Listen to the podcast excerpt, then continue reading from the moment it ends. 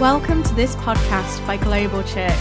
We are a church planting movement wanting to reach cities from here to everywhere, one to everyone. If you want to find out more information, check out our website on www.globalchurch.co.uk.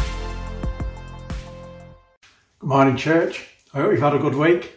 If you've had a tough week, well done for tuning in, because so often, even before lockdown, when you're going through a tough time, so many of us struggle to come to church. We just think, I'll miss it this week. You know, we miss out. And if you can just fight your emotions and fight that wrong thought, don't come.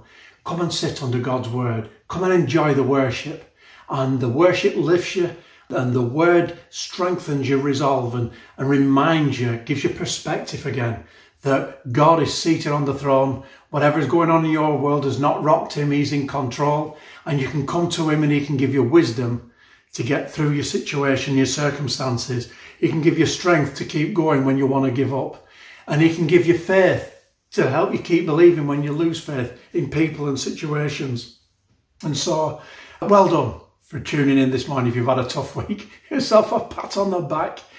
You know, I hope you're getting some help and strength and insights with this topic on when Jesus returns, his second coming.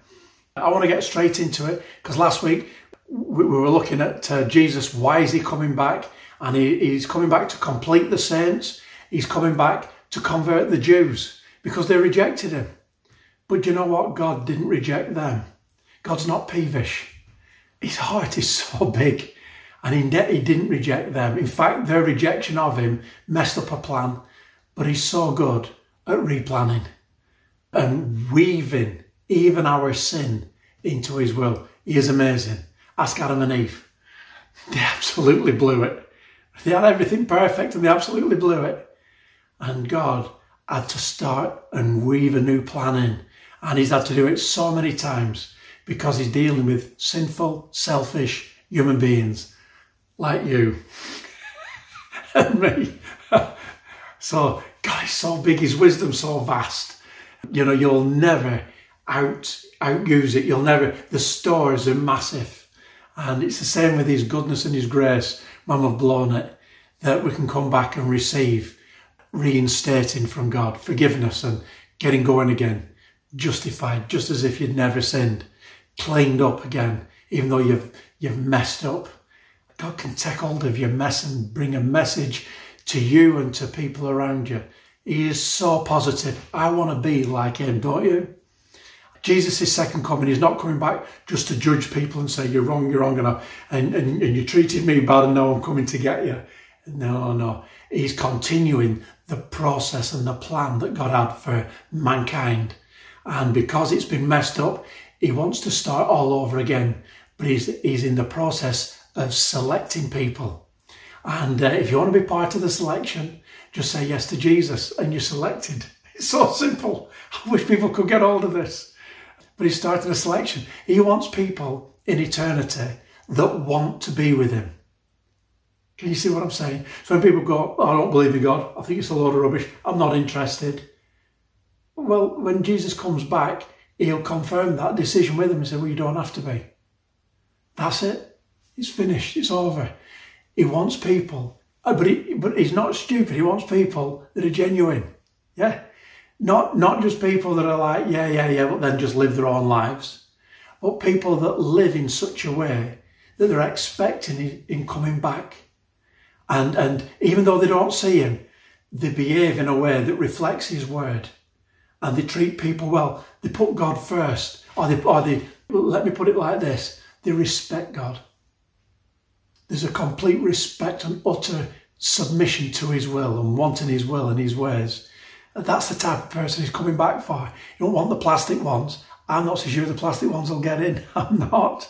I don't want to be plastic fantastic. I want to be the real deal, don't you? But warts and all. Not that I've got any. But warts and all. Can you see what I'm saying? That we are just being ourselves and we're living out what God has worked in. Real people with real mistakes, real challenges, but real obedience, real submission. wow, I could preach on all this forever, but let me get into some teaching, because when Jesus comes back, he's coming back to complete the saints, and we're going to have new bodies and new minds, and you know, we're going to reign with him on this earth for 1,000 years in anticipation of having a new heaven and a new earth. And I bet some of us, when we get round Jesus, will be saying, so what's the new heaven and the new earth like? Just asking him, because after 1,000 years, we won't be any older. We'll just be as vibrant and as young as we are. We'll all be about 30 years old, 33 years old. How do I know that? It's because the Bible says we'll be changed and we will be like him. And Jesus died in the prime of his life. So there's no old biddies in heaven, no little kids in heaven, just people in the prime of their life. It's going to be amazing. We're going to be transformed. So he's coming back to complete the saints, and he's coming back to convert the Jews. Let me just give you a few readings. You know, when Jesus died on the cross, they put nails in his hands and his feet. You know, they crucified him on a cross. And Psalm 22, if you had to read Psalm 22, so many things in that psalm. It was written maybe, I don't know, about 800 years, maybe 1,000 years before Jesus came to earth. But it says so many things about what happens to a person when they're crucified. It's all written in Psalm 22 before crucifixion had been invented. And, Psalm 22 verse 16 says, they have pierced my hands and my feet. And just amazing. These were things outside of Jesus's control. It's not like he saw the predictions in the Old Testament and thought, I'll go and fulfill them and get everybody to believe I'm the Messiah. No, these things were written long before even crucifixion was invented. But Zechariah, an interesting Old Testament prophet, he wrote, again, hundreds of years before Jesus came. He said, and what he said was shot right in. Well, it came right from the future into the present. He said, they will look on me, the one they have pierced, and mourn for him as one mourns for an only child, and grieve bitterly for him as one grieves bitterly as a firstborn son, or for a firstborn son, I should say. Zechariah chapter 12, verse 10. And then in Revelation chapter 1, verse 7, he says, look, he is coming with the clouds, and every eye will see him, even those who pierced him. And that's in the last book of the Bible, in the book of Revelation. And it's about how the Jews are going to see Jesus. When Jesus returns, they are going to look. He'll come to Jerusalem. We will be gathered up and meet Jesus in the air. And then the Jews will look and just say, this is what Zechariah wrote. And they will look on the one they have pierced. We won't know the pain that they feel, how they've mistreated Jesus, how they've misunderstood the scriptures even about Jesus. And they will become believers en masse as a nation. They will come back in their hordes. They will come back in multitudes of Jews saying, Jesus is the Messiah. And he's come back to convert the Jews. Even though they rejected him, he still had a plan and a purpose for their lives. And you know, maybe today I'm speaking to somebody and you've been backslidden. And you know you have, and you've gone walkabout, somebody upset you at church or whatever, you know, something, it's usually small, but it gives us the excuse to walk away. And I'm speaking to somebody today. I want to say, God has not forgotten you. You've rejected him, you've took it out on him, what people have done to you. But it's time you matured. It's time you came back to the one who really loves you and surrender your life back to him. Get back on track. Because it's good for you. God has not rejected you. He still has a plan and a purpose for your life. He said, but I've messed up. I've just absolutely stuffed it up. And just saying, you can't, not with God. He's too big. He's too bright. Come back to God and let him continue the plan that he has for your life. All right. So he's coming back to convert the Jews. And they will rule and reign with him as we will. For 1,000 years. Yeah, can I just read you that? Because that's in Revelation. And it says, Revelation chapter 20. Let me take it back a bit. And I saw an angel, just says an angel, doesn't give him a name or a title. And yet some angels in the Bible were given names and titles, like the Archangel Michael. and Gabriel, who came with good news. And it says, and I saw an angel coming down out of heaven, having the key to the abyss. The abyss is not hell. The abyss is just a waiting place. And holding in his hand a great chain. He seized the dragon, that ancient serpent who is the devil or Satan, and bound him for 1,000 years. You see, it's not God against Satan or Jesus against Satan. They're at a different level. Satan's a created being. And another created being, just an angel, got hold of Satan and arrested him. Just an angel. And so we have always bigged it up. You know, we've made it like, it's God against the devil. It looks like the devil's winning. Listen, it's far from the truth, but I'm just pointing some things out here. He was bound for 1,000 years. He threw him into the abyss and locked and sealed it over to keep him from deceiving the nations anymore until the 1,000 years were ended. After that, he must be set free for a short time. So when Jesus comes back, Satan will be bound for 1,000 years, not by Jesus, but by one of Jesus' servants. And he'll be thrown into the abyss and locked up. Then it says this, Revelation chapter 20, verse 4. I saw thrones on which were seated those who had been given authority to judge. And I saw the souls of those who had been beheaded because of their testimony for Jesus and because of the word of God. They had not worshipped the beast or his image and had not received his mark on their foreheads or their hands. That's the dictator in the Middle East, by the way, the beast. They came to life and reigned with Christ for 1,000 years. The rest of the dead did not come to life until the 1,000 years were ended. And that is those who were not believers. They come later on. When they're raised to life, that's judgment day. This is the first resurrection. Blessed and holy are those who have part in the first resurrection. The second death, which is hell, you know, you die physically, naturally, but the second death, which is hellfire and judgment, it's the second death has no power over them, but they will be priests of God and of his Christ and will reign with him for 1,000 years. Absolutely amazing. But you see, the Jews will be in there. He's not forgotten them, even though they rejected him. That's just a good, what shall I say, sign to us all of God's faithfulness. How brilliant.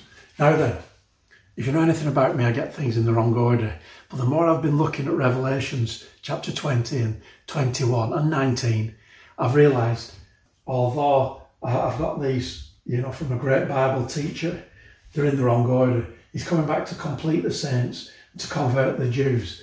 Then he's going to command the world. And then the devil's going to be set free, and you know, for a short time. And he will come and inspire the world to rule again, to come against Jesus' rule.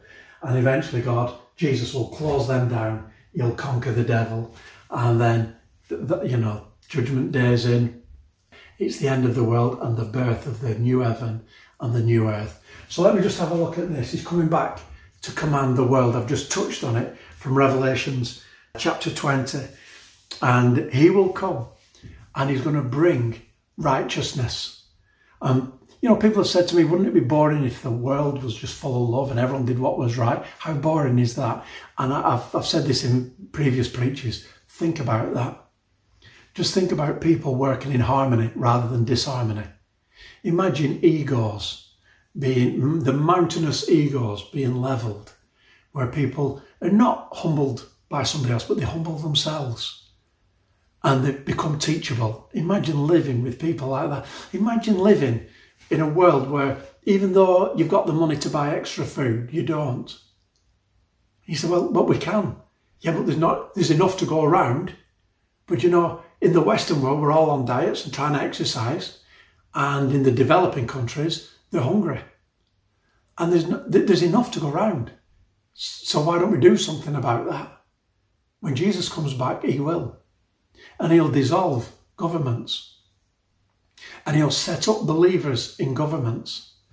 And that's why it's good for people to study politics. God's looking for honest, straight, godly politicians. He's looking, maybe I'm calling you out today because you're going to be ruling like that in the new age, in the new time, the millennium reign.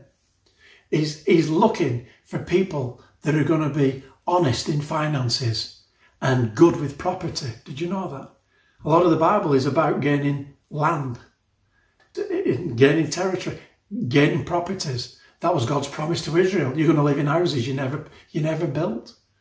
And so when you start to earth the truths of the Bible as to what's going to happen, when Jesus comes back, there's going to be righteousness. And, you know, man's sin will be so limited because the devil's not around chirping in everybody's ear. He's going to be held back. And so there will be people with a sinful nature, but there'll be a restraining force on them. And some will say, I'm not going to bow my knee to Jesus. I will not give him my allegiance.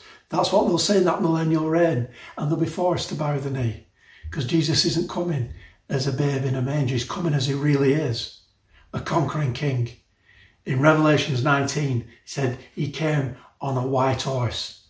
He's not coming on a donkey, proclaiming peace and everybody putting palm branches down. That was his first coming to let him know the kind of king he is. And he wants peace and he will bring peace. And when he comes a second time, he'll bring peace by force if needs be. He's the rightful king. We don't know what it is to live in a kingdom. We're used to answering back. Have your say. Even in politics now, Brenda from Birmingham, she said, I've got an ingrowing toenail and I can't get in to A&E. It's full. Who gives a stuff about Brenda in Birmingham? Politicians, God knows me, they have lowered the standards so badly, so very, very badly. But a king is going to come back who will make sense, and the people that rule with him and reign with him will have wisdom and they will make sense and they'll be of his choice. And God is looking at God in his new kingdom. I'm sure there'll be accountants. I'm trying to debunk the airy-fairy, floating on a cloud, playing a harp type of thing about when Jesus comes back. Because although we're taken up on a cloud, we don't stay there. I believe that that's where we get judged as Christians. And our judgment is not condemning. Our judgment is commending. There's no fear of judgment for us as believers. Judgment day. No, that's past. Jesus took our judgment on the cross and we accepted it. Unbelievers don't accept it, so they have to be judged. Can you see? That's why it's mental to me that people don't believe. But sometimes they may look at our lives and just say, well, if that's Christianity, and you know, they've got to grow up as well, but we've got to try all that we can. Paul said this, he said, I've become all things to all men, so that they might believe. And that's what I want to be. That's what I want to train us to be in church, that we become all things to all men, that some might believe. And you've got to be confident to do that. You've got to be strong. You've got to have endurance. It's not for the faint-hearted, but every Christian's called to it. I believe that. Every Christian's called to it. And you say, well, you're a strong person, Dave. You can do it. No. It doesn't work like that. The Spirit of God inside of me is strong, because there's times when I'm weak. There's times when I can't be bothered. There's times when I give up, and I need the Spirit of God to remind me, Dave, you're a son of the King. Come on, Dave, you're on mission. Come on, Dave, there's a life to be lived. Come on, Dave, God is with you. Come on, Dave, so many still remain enemies of the cross. Paul talked about that, and he says, even with tears, he said, I am reminded that people remain enemies of the cross. And I want to say, not on my watch. I want you to say that too. So Jesus is coming back to rule and to reign with justice. And every decision he makes will be perfect. Abraham got a glimpse of it in Genesis. He said, will not the judge of all the earth do what is right? You can trust Jesus totally. So, you know, when you've got a king, you can't vote him in, you can't vote him out. You're stuck with him. It just so happens that this king is perfect. When he comes back, you'll see his perfection, because he's not just a man. He's the God-man, 100% God, 100% man, but he's coming back to rule and to reign, to bring peace and order to planet Earth, because he's a leader, and a leader, he's never left his post, and he's been working through his churches down the century, and the church has been his method, you know, all down the centuries. And that's why I'm calling us as a church to come on, give your best for him. Your utmost for his highest, someone has once said. Anyway, he's coming back to complete the saints, to convert the Jews, to command the world, but he's also coming back to conquer the devil. And the devil was created by him. He was one of the top three angels, archangels, Michael, Gabriel, and Lucifer. And he was the morning star. And he was the worship leader in heaven. You know, Michael's the archangel for war, and Gabriel's the one who brings good news. And those three archangels were you know, part of a strong team. And Satan wanted to change one line of the Lord's Prayer. Not thy will be done, but my will be done. As much as he got everybody, all the angels, to worship God, something entered his heart, and because he has free will, just like you and me. And he was tempted, and he gave in. He was tempted just by watching and seeing, and he gave in. And he fell, and he said, I want to be the one that's worshipped. And before the thought was complete, he was cast out of heaven. And if you read the book of Revelation, it says his time is short, and he walks around, he goes around the planet in fury, and he wants to unleash it on the sons of men. So he's a nasty piece of work. And in Revelation, it says that he persuaded a third of the angels to go with him. And so now we're tempted. Those angels became demons. They became evil. When you move away from God and God's perfection, the result is evil. God didn't create evil, it just happens. It's like I've got properties, and you know, if you don't keep the windows open or don't have ventilation in the bedrooms, do you know what happens? You get green mold. Or in the living rooms, this green mold comes. It's a consequence of not doing the right thing. Yeah. And it's the same Adam and Eve. They became what the Bible knows as evil. And so, you know, did they go and murder anybody? No. But over time, we disintegrate, we move, reduce from what God intended us to be. And within the first generation of Adam and Eve, a brother murdered a brother. And, you know, the Bible says the hearts of men are inclined to evil, naturally. So, all inspired by the evil one, by the devil. There's so many atrocities on life. You know, man couldn't have even thought of these. They're devilish. They've been inspired from the pit of hell itself. Jesus is coming back. You know, the devil isn't an issue for God. When God uses him as a servant even. And, you know, it's an amazing thing how God can take hold of somebody like that. But he's at the end of the day, he was created as God's servant, as we were as human beings. And God uses sinful men and women also. I haven't time to go into all that, except to say that when God wants to rebuke the devil or chastise him, he uses his angels. He doesn't do it. And when Jesus came to earth, the devil was no match for Jesus neither. He cast out evil spirits wherever he went. You know, in the Old Testament, I think we've got about 5 instances of where Satan manifested himself. Whereas in the New Testament, it's almost on every page. Why? Because light has come. All the Old Testament was like a foreshadowing for the real thing. When the real thing came, Jesus Christ, wherever he walked, he exposed demons. Wherever they were, they come out speaking out of people's mouths. We know who you are, Jesus, Son of the Most High God. Have you come to judge us before our time? And Jesus would just say, shut up and come out. And it's just, even the storm on the sea. You know, things happen that are what we would call natural things, like a storm. But what's behind the storm? And Satan hides behind things, and he uses things. And Jesus, he called him out by saying to the storm, stop it, get down. Right? The Greek word that's used there is come out, stop it. And he shuts him down, stops his power. And it says the storm stopped, and the waves became still.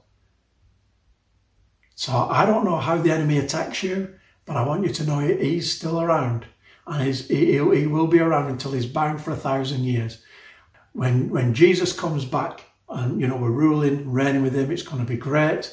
There will be some challenges within that, but you know the enemy, his time is short.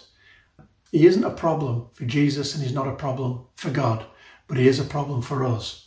But even the weakest Christian, you know, we are protected by because Satan and the demons, they are more intelligent, they are more powerful than we are. They're more versatile. They've got so many more strings to the bow than we have.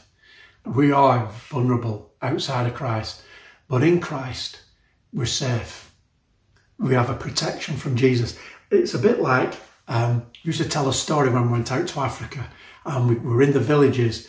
So I'd talk about the protection of Jesus, and I'd say that there was this little grasshopper and it's jumping from leaf to leaf, and all of a sudden the hen comes along and the hen sees it and it's hungry and it's like, yum, yum, let's have this. So it starts to come and it starts to chase the locust, whatever it is, I would say, grasshopper, there's the word.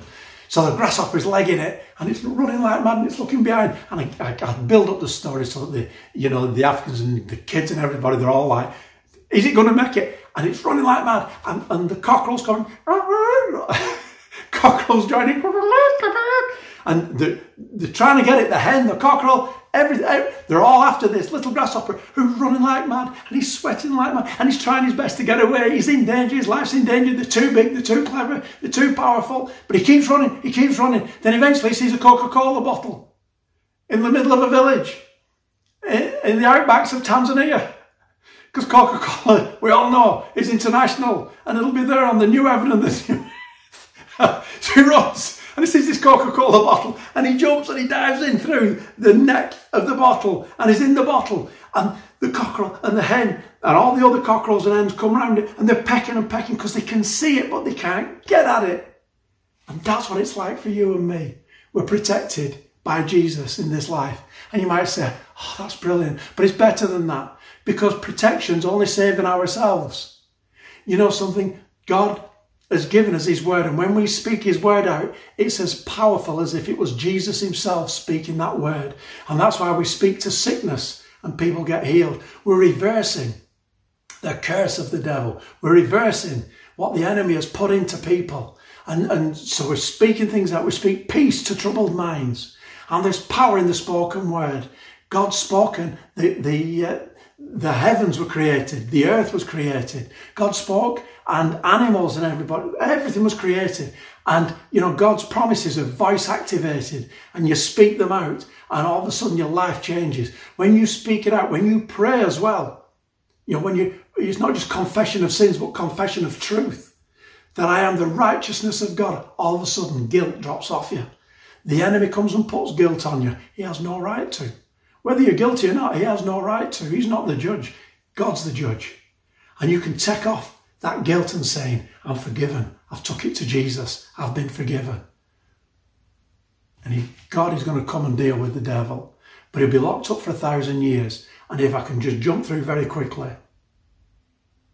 after 1,000 years reign, people will be subject to Jesus on planet Earth. Whether they want to be or not, they will be. When it's time, Satan will be let loose after 1,000 years, and he will persuade the nations to rise against Jesus. It'll be the last battle on planet Earth, probably the greatest battle with the most people involved that ever has happened on planet Earth, and it'll be in the valley of Megiddo. I think it's called Megiddo, and we call it Armageddon. There'll be a battle, it's in that place, and the nations will rise against Jesus, and inspired by Satan. And it says that with his word, just one word, fire will fall and completely obliterate the armies. And that'll be the end of them. And then Satan will be slung into hell. He will be thrown in. The dictator in the Middle East, the beast, and the false prophet will have already been thrown into hell prior to that. And and then that'll be it. As far as Satan's concerned, the Satan and two human beings will not stand judgment. Them three, they'll pass judgment and go straight to the justice that's theirs. They won't go to a court, they'll just go straight there. They are guilty as. Then Jesus, there will be a judgment day for the whole world, and then everybody that's died will rise again, and that everybody will get new bodies. Did you know that? Not just the believers. They will get eternal bodies, and they will stand before the judgment seat of Christ. I'm going to have a look at that next week. It's awesome and it's terrible in its scope, but there is a way out, and that is by believing in Jesus. From the team here at Global Church, thank you for listening to this podcast. Please check out our other messages available on the website.